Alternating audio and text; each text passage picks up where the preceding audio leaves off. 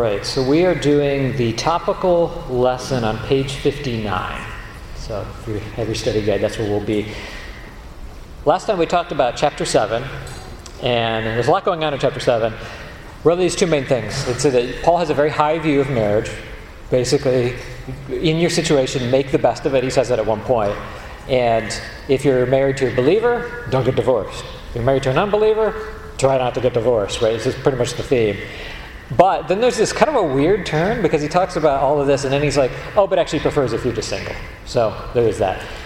We will talk on, so the next class will be on singleness. We're going to have one on making sense out of marriage and sex and marriage, and then we're going to have another one which is in the opposite side, making sense out of singleness, because Paul has both of them in the same context.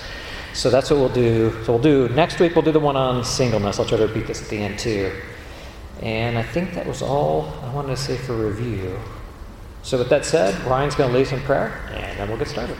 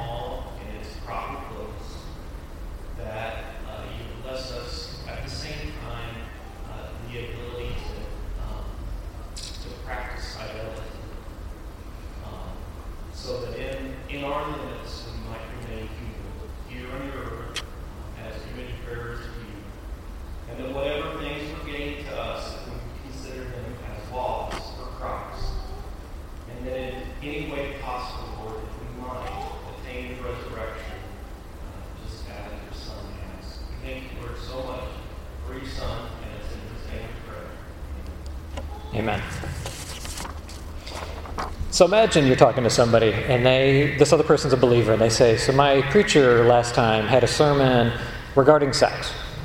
Now, don't answer, but what kind of topics would you think? I'm going to bet most of you'd say it was probably talking about lust, fornication, adultery. I'd probably most likely, right? And I think you'd probably be right. The I, I, would, I have noticed that there's a tendency to only ever talk about sex in a religious context when we talk about how not to do it. And I think there's a danger there. Of course, the Bible does talk about it in negative senses too, so there's nothing wrong with that per se, but there's also a there's an overall theme that can sometimes be lost if we only talk about it in the negative sense. And so what can happen is, is we wind up sending the message unintentionally that sex is filthy, dirty, nasty, and disgusting, so save it for that one special person. Which is kind of what happens, right? Now, imagine if you talk to this person and this, this person said, No, no, no, my preacher didn't talk about anything like that. Actually, what he said was that marriage is a metaphor for our relationship with God. Now, if, if the preacher said that, you might be like, could you, Can you send me the recording? Because that I haven't necessarily heard before. So that's actually the conversation I want to have tonight. And so, this is a topical lesson on making sense out of sex and gender in God's plan. So, let's just start off with question number one. So, make an argument or bring up some points regarding that the biblical view on sex is actually beautiful. And I'm, I'm mentioning this because when you talk about issues, there's three ways you can talk about it. You can talk about the logic of it, you can talk about the ethics of it, and you can talk about the aesthetics, the beauty of it. I would say that in general, the church is much more likely to talk about the ethics of it, some about the logic, and probably not about the beauty of it. So let's talk about that. What thoughts do you have on, on that?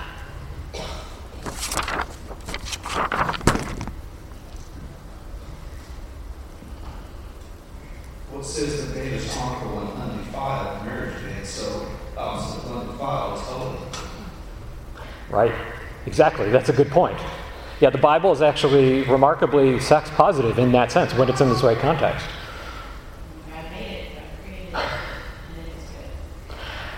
You know, and this is a good point because you got to go all the way back to the Genesis account, right? And this is this God created it. This was good, and it was good in its purified form from the beginning.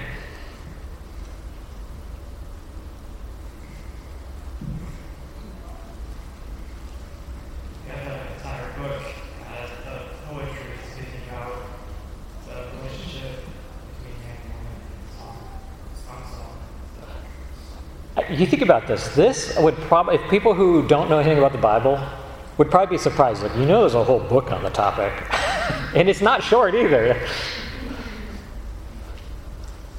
Somebody else had their hand raised. Yes, Bob. There were a couple of things. Uh, when Jesus was talking about marriage in the beginning, the two shall become one flesh, and that was from God's design. And so anything that God designs has to be good. And I was going to bring up about all the uh, poetry that talks about the beautifulness of uh, the relationship between husband and wife, uh, sex involved in that, and this was already brought up. Uh, it's, uh, you know, it's something God designed, and there's nothing nasty about it, except when it's used the wrong way. Right. And I like that you bring up the phrase one flesh because I think sometimes we misread that. What we think is what Paul's saying is it's just a, a euphemism for sex. But I think it's a euphemism for something much, much, it's not a euphemism, it's a picture of something, what it's supposed to be in its bigger picture. And if you read it like that, it makes a lot of sense out of some passages. For example, in chapter 6, Paul says, I'm going to paraphrase him here, but don't you know that when you have sex with a prostitute, you become one flesh with her? Now, here's how I think sometimes we read that. We read it as saying, Don't you know that when you have sex with a prostitute, you have sex with a prostitute?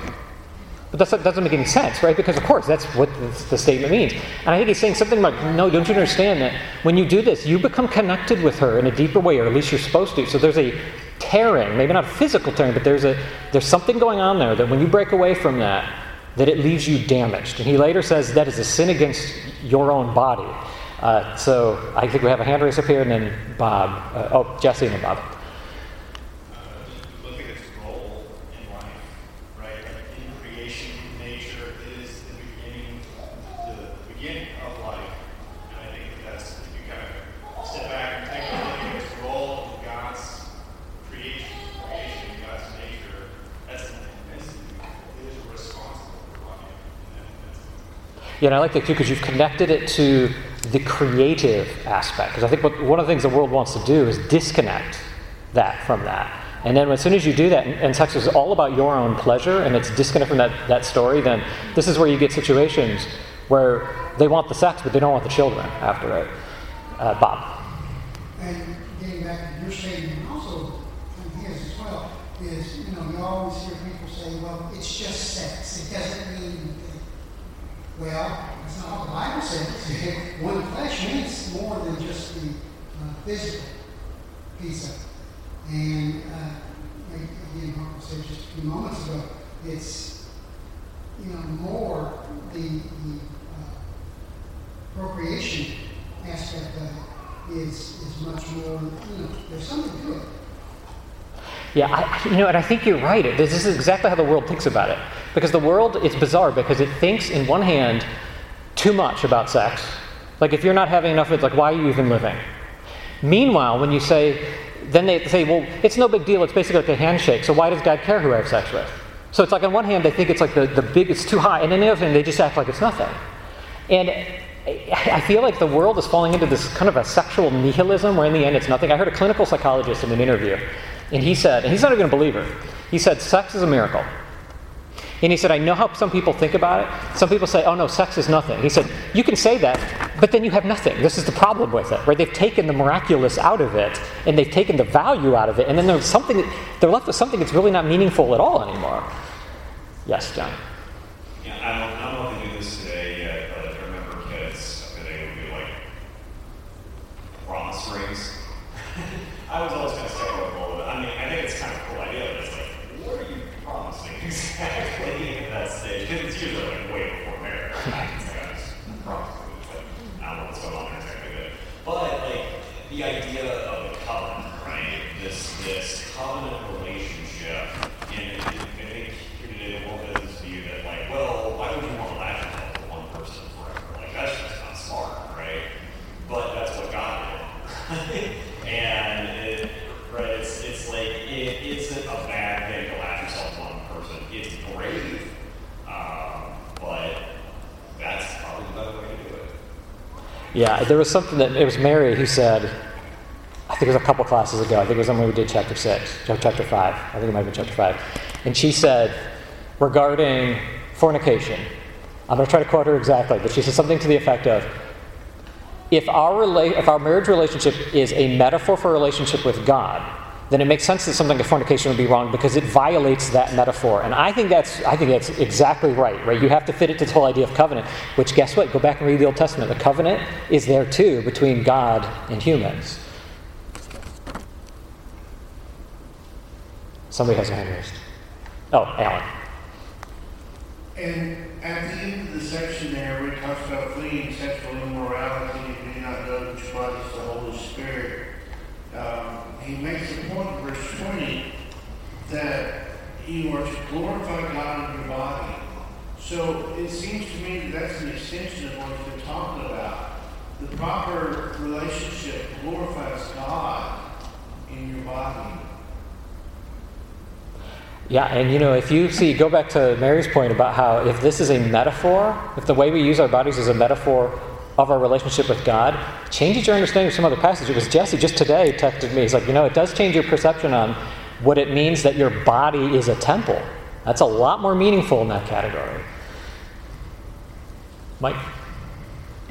So, this may be taking it a little far, I don't know, but I can't help but think of the consummation of the Holy Spirit and Mary to produce Jesus here on earth.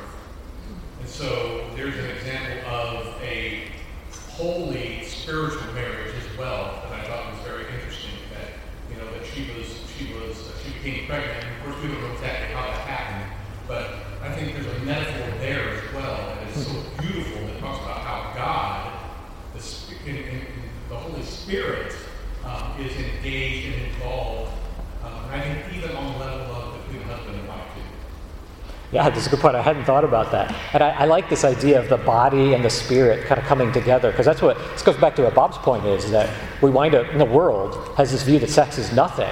So they just want the physical, they just want the body aspect, but they don't want the spiritual aspect. And what we're saying is it's not one versus the other. We're saying it's when body and spirit come together. I mean, what is death? But when the spirit has been cut off from the body. Bob. In, in thinking about calling marriage a metaphor for our relationship with God, I, I'm not 100% sure that the word metaphor is right. God created marriage with Adam and Eve, and then throughout the Bible, it uses that relationship that God created to explain to us what our relationship should be to God. So, I don't, you know. It's It's a- bit, I'm looking at it from the other way. Yeah, it's so you do have to get the ordering right because there was okay. I don't know if you all know. Well, I'll have to explain it because I'm sure almost no one here knows. But there's this thing called ChatGPT. It's an AI, and you can type it and say, "Just make me a song about whatever." You put something in it, and it'll just create one.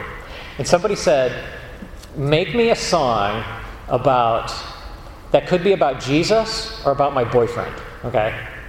Now, that does it totally wrong because it uses the metaphor, but it flips the metaphor. So it depends on this. Might be what you're going. And the lyrics of the song come out, and they're vaguely romantic, which is just weird because it's supposed to be about Jesus too. And it's all about what this person does for me. And I think sometimes we have to make sure the metaphor, the type, and the antitype goes the right direction. If we get it inverted, we're going to get it wrong. The, the right way is not to take the, the beauty of our relationship with God and bring it down here. Rather, we're supposed to take marriage and we're supposed to bring it up there, up to the metaphor, right? So the ordering there, I think, is, is quite significant. Yes, Mitch. So your question is making an argument or your statement showing that the biblical view of sex is beautiful. Um, so you, you kind of started off um, saying that we typically focus on the negative side of, of sex. And so I feel like the Bible is very clear that any sex outside of marriage is sinful. And so the, the flip side of that is s- sex within marriage is right and holy. And so the biblical view is that marriage is ordained by God. And so that should be a beautiful thing. So if you're married, if your marriage is not a beautiful thing, then there's something that you need to work on. Yeah, good point. And that fits this whole idea of covenant too, because if we if we corrupt the view of marriage, we corrupt the view of a covenant. And when we, co- we corrupt the view of a covenant, we're going to corrupt this with, with our, our understanding of God will decay too, inherently. I was thinking about this because this is going to sound weird, but Jesus has a, he does not believe somebody should get divorced because someone burned the toast. And I take a certain, a certain, what's the word for it, comfort from that. Because if he's saying, I don't want your relationship with your spouse to just fall apart because they burn the toast, it, it can't be like that. It's got to be this long standing, you're in it for the long haul relationship. You know what that means? If he's saying that my relationship with my wife should be like that, it means his relationship with me is like that. He's not going to drop me for burning the toast either. Lisa.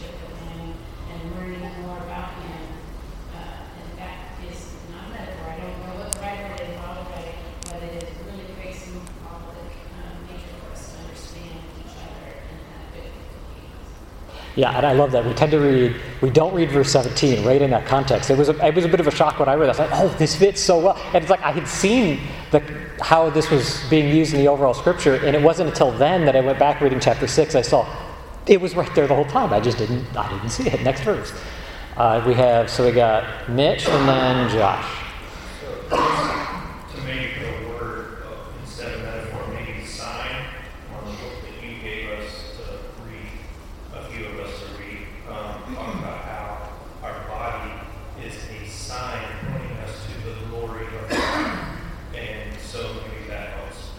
Yeah, Bob, does that, would you prefer sign over metaphor? Or do you still not like it? I didn't have Bob read the book. ish. That's ish, okay. That's okay, we'll work on that. You could say sign, signpost, I don't know, there's probably a better word. Uh, what's that? Similarity. Similarity. Okay, that's more generic, so we'll go with that. Josh.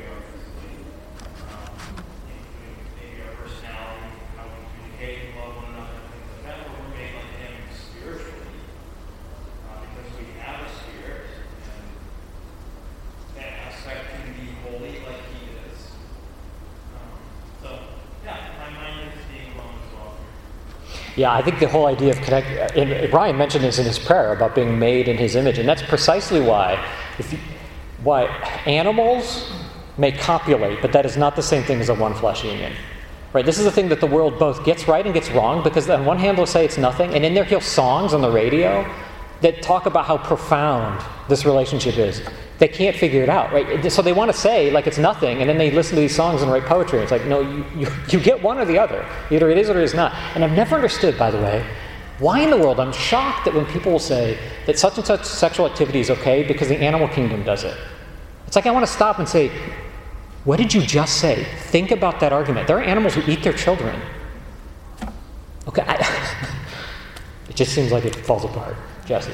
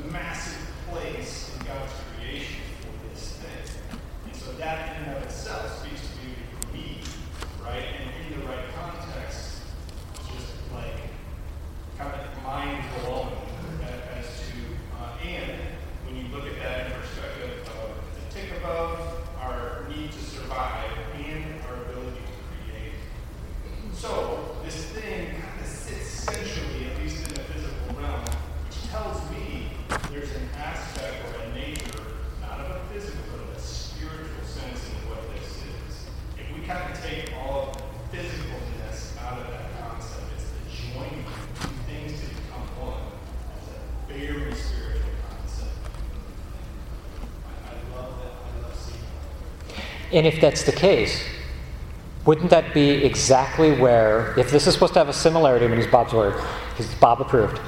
If this has a similarity and supposed to teach us a lesson about this bigger picture, isn't that exactly where the devil would want to launch a, a fight against? Yeah, Mitch. Well, and another, I guess you could say biblical view of sex is beautiful is God could have made us um, procreating just that. Like it didn't have to be pleasurable. It didn't Right. have to be. It could have been maybe it's that time of the year or it's whatever, and now we have offspring. Um, but that's not the way that he made it. He designed it differently than the animals. And we should be able to see that in nature, that what they, what animals do is different than what we do. So it's, it's designed differently. And so there has to be something that we should learn from that. This goes all the way back to Lisa's point about if it was if it was designed by God, it was designed right. Okay. Yes. And according to Paul, there's a declaration when you go without, your spouse is losing something. He says, don't pull that away from your spouse unless a mutual consent and you're devoting yourself to prayer. So you think how beautiful and how important prayer is. You're only supposed to stop for that. I had not made that connection before. Yeah, you're right. That's a really good point. I think Mary had her hand raised. Um, in regards to the physical union, as Mitch said, bring joy and pleasure, it's also an act of trust. Um, in that covenant, where you are at your most vulnerable, um, position in your self-worth, and you, your role is to pleasure your spouse, and vice versa. And it's the ultimate act of sacrifice. It's not what I want, it's what he wants and she. So I think that just makes the similarity of God's giving to us just so beautiful. Right, and, it, and this is where it fits, it makes so much sense in a covenant because it's, it's going to keep it special because it's not just shared with everybody. Plus, think about how a covenant makes this safer in an appropriate sense because I remember there was a story years ago where there was a couple of people, I think they were high schoolers, maybe early co- college, but I think they were high schoolers. And they wound up having sex. Turns out the guy recorded her. And he, he let the video go out. And so it went, it went online. And it destroyed her reputation. Right, but this is precisely, it, it lacked the safety that came with this covenant, and so it was treated like it was nothing.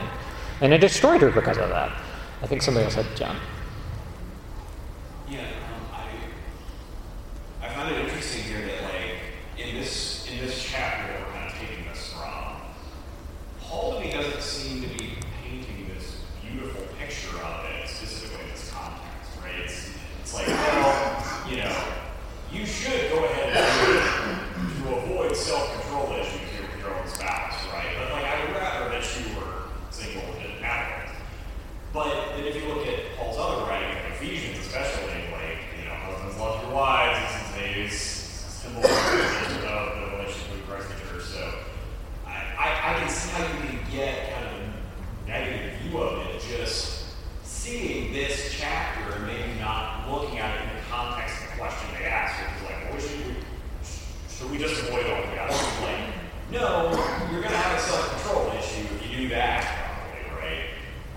So I don't know. I think, I think it's interesting how he's kind of got different things he's saying about it in different areas, and maybe different contexts and things like that. Yeah, the you really have to work back and ask the question: What is the exact problem Paul's dealing with? Because that's what makes this difficult.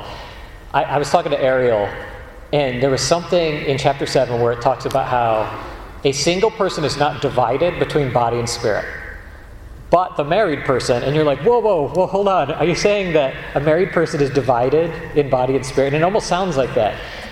And I don't think Paul's actually saying that. I think he's, you have to get into the nuance of what exactly is the situation there. I think when you realize what the situation is going, on, probably somebody who's got, because he talks about anxiety in the context there, somebody who's making too much, they're worried too much about it, then it starts to fit. Because he says everybody should act like they're not married. Well, obviously, he didn't mean they shouldn't be having sex if they're married because he just said you should. So he's meaning about, I think, not being too whole, you know, too beholden to this world, I mean, too invested in this world. And when you read it like that, it's like, oh, well, that makes a lot more sense. So you kind of have to figure out what is the exact context he's talking about there. But I agree with you. You read other places, and Ephesians 5, most noteworthy, he has a very high view on it. And Brian? I I like what, uh, what Mary said about uh, it being a vulnerable experience um, in a sexual relationship. You really open yourself up to potentially being embarrassed or hurt or just used and discarded. Um, and uh, it's really incredible to um, experience that and also feel um, accepted and that you are okay where you are. Um, and, you know, drawing that analogy to Christ and the church, you, know, you see right through me. There's there's no facade that, uh, with, um, that you all see that you can't see through, and it still accepts me. Yeah, I totally agree. And this is where fornication violates this so much. And there's actually research behind this. I mean, if you think about it, if you have never had chocolate cake before, and you have chocolate cake, it's the best chocolate cake you've ever had. You can honestly say that. I say the problem is, is people are sampling all sorts of different things. It, it really breaks this. And I say the research backs this up because there's what they found is that when when a couple has sex, they the the chemicals that are called like bonding, I can't remember, it's like OxyContin, and there's several of them. They actually cause you to to bond with that person. So if a person is just fornicating, having sex with whoever they want, and they keep breaking that, they have to they have to disconnect sex from the emotional connection. So it goes from being one flesh union to just sex. The only way is it ends in sexual nihilism, where it's basically nothing. It's basically a handshake. They're forced to do that, right? And so what happens is, is that when people get married, people who have had a lot of sexual partners are much more likely to have the marriage fall apart because they've had to disconnect the bonding mechanism from the thing itself. Now, that's not to say that those people can't gain it back again. They can, but it's going to take a lot of effort. Raymond. A lot of good things going on here. Um, I'm going to stick to the word sign for the marriage and garden. Um, when they, they committed adultery against God, not against each other. And they were immediately what? Naked and ashamed, like he was just talking about. So the same sign is there against God, and he had to cover them. And like you were saying, he sees right through us. And they didn't do that in the garden. That's why they were hiding. They were ashamed. And it's- I think this metaphor or similarity or sign is um, understood, if that's a word. Like it's, it's throughout the Bible. Um, the word harlot, or even the stronger word whore or prostitute, is playing one where you're professing God or Christ, but you're doing something else in His name. And uh, that's worse, in my opinion, than just being a Gentile. Because you're, we talk about being um, made in His image. The, I, I like the term image bearer because that's what we are. Not everyone's an image bearer of Him. And the, the sign is throughout the Bible. Yeah, uh, yeah, it is. And we're going to talk about that. That's a perfect lead-in, by the way. Anybody want to make a comment before we move to the next topic? Question? Same topic. All right. Let's stick to question number five because this fits in. Because this picture is throughout the Bible. And I, so the question would be the Bible opens with a marriage in God's presence and it closes with a marriage in God's presence, right? Adam and Eve, and it ends with Christ and the bride of Christ being married at the end. So, you know, we talk about chiastic structures? This is the chiastic structure of the entire Bible. And it's not just at the front and the end, it's in the middle, all over the Old Testament. And I, so I wanted to talk about what kind of passages you've noticed. Let's talk about those pictures of that that's throughout the Bible, because there's a lot. Micah. Ezekiel chapter 16 is one that we often will look at the end and the, the whoredom, the harlotry, uh, and infidelity there, but we also see love and pouring out of that expression of sacrificial love toward toward the beloved there. And so just see, seeing it in its purity helps give context. Yeah, Ezekiel, six, Ezekiel 16 is a, a, one of the, a really good one to bring up. It's a strange thing, so I'll just explain in case you haven't read that recently. Is that it starts off comparing Israel to a little baby that has been abandoned, left in the desert to die. It's called infant exposure. People back then, they would more likely they would do it with the females. It's probably why it's a female in that one too.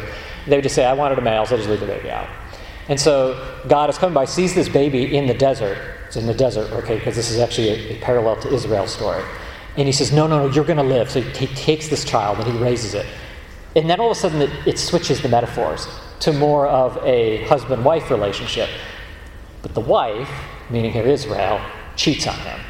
But then it comes around back again and it says, okay, but one day I'm going to take you back out to the wilderness. Remember, Israel's relationship with God started in the wilderness. It's almost like saying, we're going to go back to the beginning and we're going to have a massive do over. And this time I'm going to speak softly to you and we're going to make this right and you're going to remain pure in the end. Jesse. So, um, as I was kind of reading through some of this, this book uh, that you had kind of led some of us reading, my brain was blown in, in a variety of ways. But one was this concept that nature, and the way that God designed nature, and the reason why parables work and all of these different things is basically because God made this to tell His story right? Like everything about nature is an echo, it's a shadow, and he basically made all this to tell his story, who, to, to define and describe him to us. And our bodies, made in his image, also tell part of his story, which I find absolutely incredible. And, and when we think about the role of male and female, and how that is basically sitting at the bottom of every facet of civilization we know, that is a really big deal. Once you start undercutting that, you're basically undercutting everything. And um, uh, the, one of the, the phrases talks about um, even the very design of our sexual, sexually differentiated bodies reveals something about the mystery of God. And so it kind of goes on to talk about how, you know, everything starts and ends with a relationship. You know, throughout history. And that's God kind of telling the story in a, in a much higher and more beautiful and holier way about how uh, his relationship with us. Christ is constantly looked at as the, the bride in this marriage with the church and all of that imagery. And certainly, to your point before about how we're not kind of supposed to bring ourselves down to the metaphor, but like, start, and I'm starting to learn how to look in the other direction. That all this is just a really minuscule, fractional shadow of what the reality is in God's relationship towards us. So when I think about now how he's kind of put that, it, it definitely opens my mind to how he thinks about my relationship, which is really incredible. Yeah, I'll tell you, I'll say the book he's talking about is this is book that I gave it to some people. It's called, it's by a guy named Christopher West. It says how our, the title is How Our Bodies Tell God's Story. And I mean, I don't agree with everything in the book. I tell people read chapters one through three. Although Mindy says she thought the better chapter was not chapter one through three, so I figure which one that was. Uh, but the book is actually pretty good. I mean, there's certainly parts. Actually, I would say it's very good. There's parts that you know, be adults about it. I don't agree with everything in it, but unless it's Jesus saying it, I probably don't agree with everything in it. So I mean, there is that. But the book overall, I like it. And the reason I handed some copies of the book out, you know, would be the most awkward thing would be like, hey guys, let's have a lesson about sex and have dead air. So, so I gave some people to seeded some some uh, ideas in the in the conversation.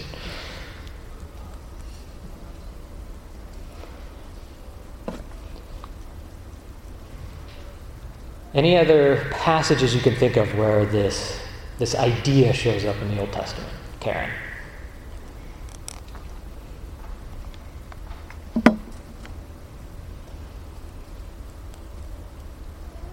Sorry, I didn't speak on that. Um, I was thinking about Hosea, you know, that's, there's so much in there that, um, mirrors this relationship. I was thinking about, um, uh, chapter six, verse four, he's saying, what shall I do with you, Ephraim? What shall I do with you, Judah? Uh, your love is like a morning cloud, like the dew that goes away early. You know, they're just not maintaining that covenant. Um, but there's a lot of that in Hosea talking about this relationship. Yeah, Hosea is well, I think one of the other of the well, I'll say best examples, best examples of the idea, not it made it ends badly, but but yeah, I agree. And it, it's funny when you read that stuff too, you realize that the pain and how the darkness of it not being used right is has to be correlated with the beauty of the covenant. That's what makes it so dark when it's violated. Raymond. I can think of Abraham because he's mentioned throughout um, Scripture. Um, the, the, uh, the child of the promise and the child of the flesh that they had. So the child of the flesh is a relationship that was outside the design of the husband and wife. And that's a rejection. God did not support or agree with that, let it go its own way. But the child of the promise was the promise. And that's it's crazy that you could use a child and your disobedience to bring you to the gospel. And then have Paul uh, interpret that sign as well um, for our relationship. They just went outside the design to do it themselves because they had no faith. That's what I got. You know, yeah, Abraham's story. That's a good one. I hadn't thought about that because Abraham decides to take things, matters into his own hands because it seems like maybe God's forgotten, maybe God's not going to. And what happens? Disaster. Right? Abraham just makes it worse. Mike. So I couldn't help think about David as well. Because here we have David Yeah. with Bathsheba, which is outside of marriage, right? And then when you bring marriage into it, after everything bad that David's done, but when you finally bring marriage into it, then it becomes much more beautiful, because then we have the birth of Solomon, who actually wrote the Song of Solomon, which gives us this book that's all about the beauty of marriage and sex and, and, and, and God's plan for, for man in that regard. So we see the, the complete gamut here in that life. Yeah, good point. And it's weird, and then you almost see the loop come back around with Solomon too, right? Where it's, it's like he didn't just lose his faith and therefore use sex inappropriately. He starts marrying all these women, and actually that's why he loses his faith. Sorry to make it dark, I agree. Trying to end the problem, sorry. I did open saying we should have a positive discussion, right? Okay, I got Lisa had her hand raised, and Anne Marie, and Craig.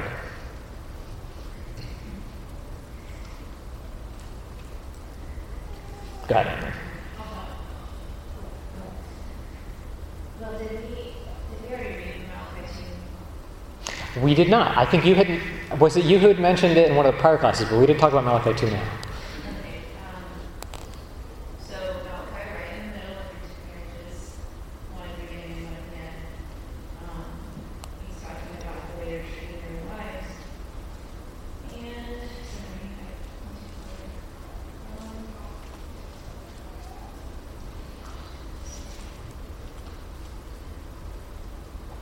Okay, so then he says, did you not make the one with a portion of the spirit in your union? And what was that, the one God seeking, probably else. Um, they just think it's very important that we have the spirit involved. And the, the one God, friendship, Yeah, that's true. That brings a lot of the parts together. That actually fits nicely with Lisa's point too about chapter seven, verse sixteen, where, he, where Paul goes on to talk about the spirit aspect of it. And Lisa, and then Craig. Joseph not putting away Mary. Yeah, that's true. And it says he did that to because he was a righteous man. Hmm. Craig. Um, yeah, just another thought in regards to Hosea. It is this, it is this beautiful picture of what, what God wants from us as His covenant people, and and you can just hear God's heartbreak. He's there. He wants that that marriage uh, restored. He wants that covenant made new again. Um, and even after Hosea goes through the act of paying for his own life to return, and we think of that, that God was willing to pay Christ's blood to to re, re, you know, uh, again. Um, it is this heartbreaking realization that we still have to choose to accept and, and be part of that covenant. God's there as a faithful husband saying, I'll take you back. I'm, I'm here, and it doesn't matter what you've done, I'll take you back. Um, but you hear God, and I think you also hear Hosea speaking to the people, saying, "Okay, re- repent. Um, but God says, I, I will return again to my place until they acknowledge their guilt and seek my face, and in their distress earnestly seek me. God is that protective, supporting, compassionate husband. Um, and he's, he's begging for us as people. You know, the, the covenant is here, and it's good, and it's glorious, and you're ruined without it. Um, and so just uh, try, try to, to make that real for us. That God is always there, ready to take us back no matter what. But we, we've got to choose and accept it. Yeah. Yeah, and it makes sense too because the big story is not that God had rejected us, it's that we walked away from Him. He didn't walk away from us, we walked away from Him. And He's willing to accept us back, but we've got to be willing to want back in. Yes, John. Maybe a different aspect of marriage here that um, Moses marries Midianite, right? And her her father Jethro is the one who actually gives him the advice on how to set up the judicial s- system. So he's kind of like he isn't sure how to do this, right? He's like handling all these judicial claims. He's like, hey, here's an idea how you do it, right? So just kind of another aspect of you know being another voice, helping you out, getting you out of your own head, that sort of stuff. Yeah, good point.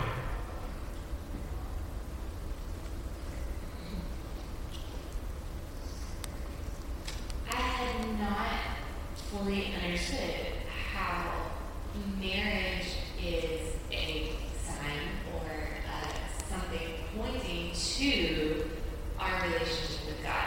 And so I'll try to be brief, but that opens up so many different ways of looking at things. Um, several from this book that you mentioned our bodies tell that story.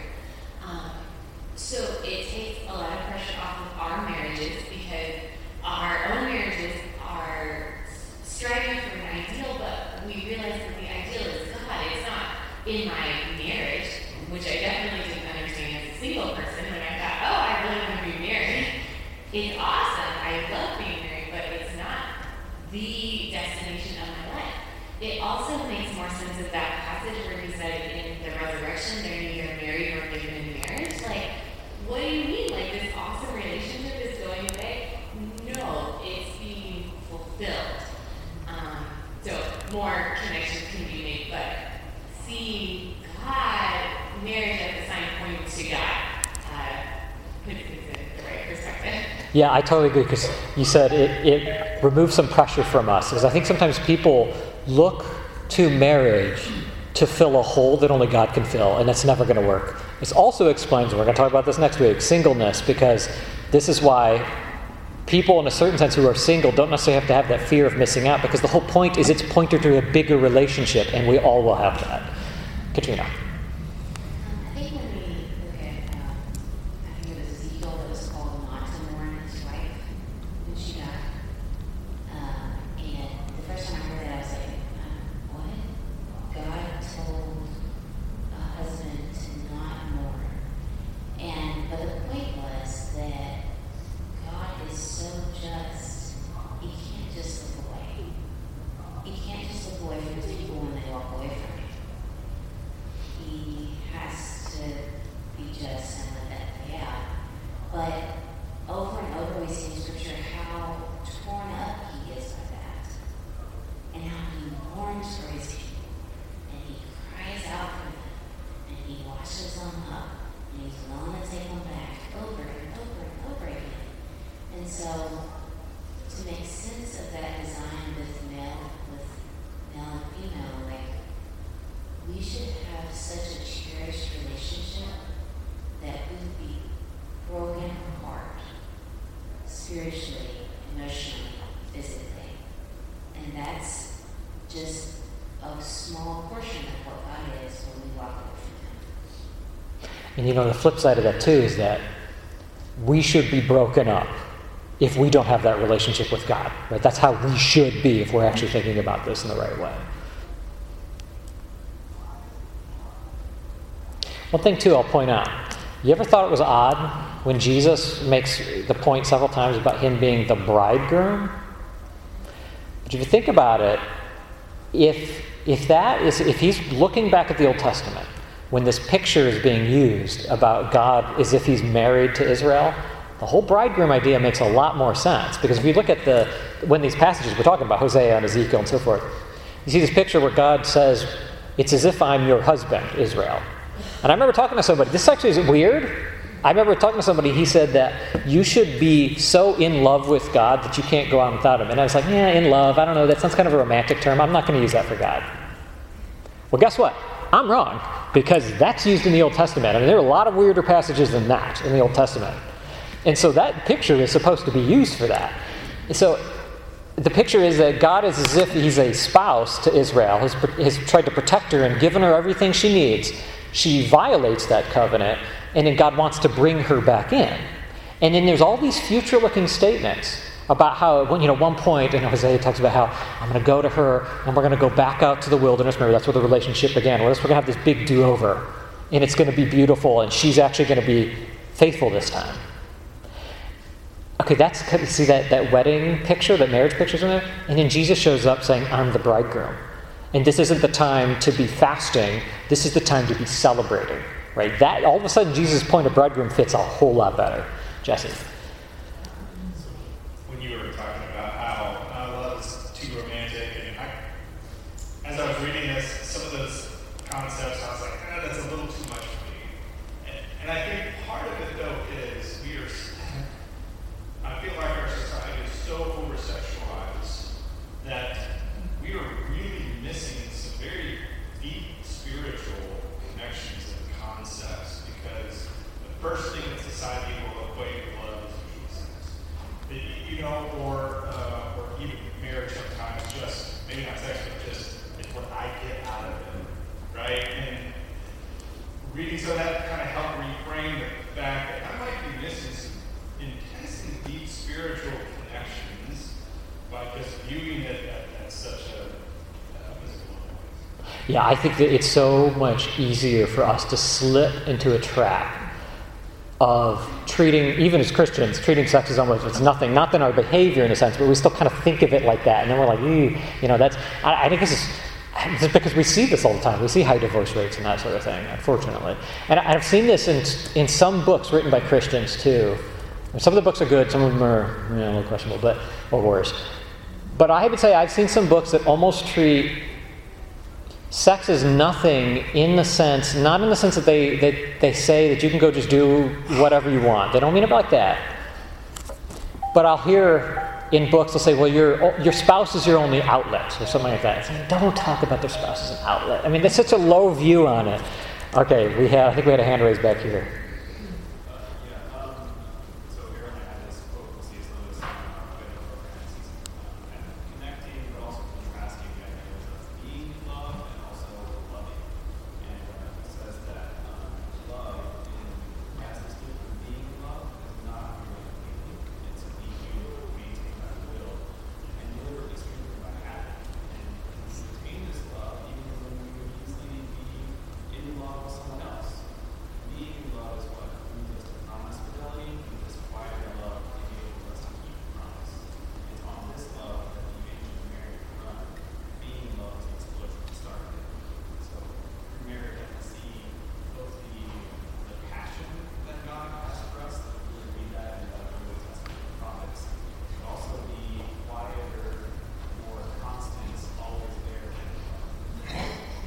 Yeah, good point.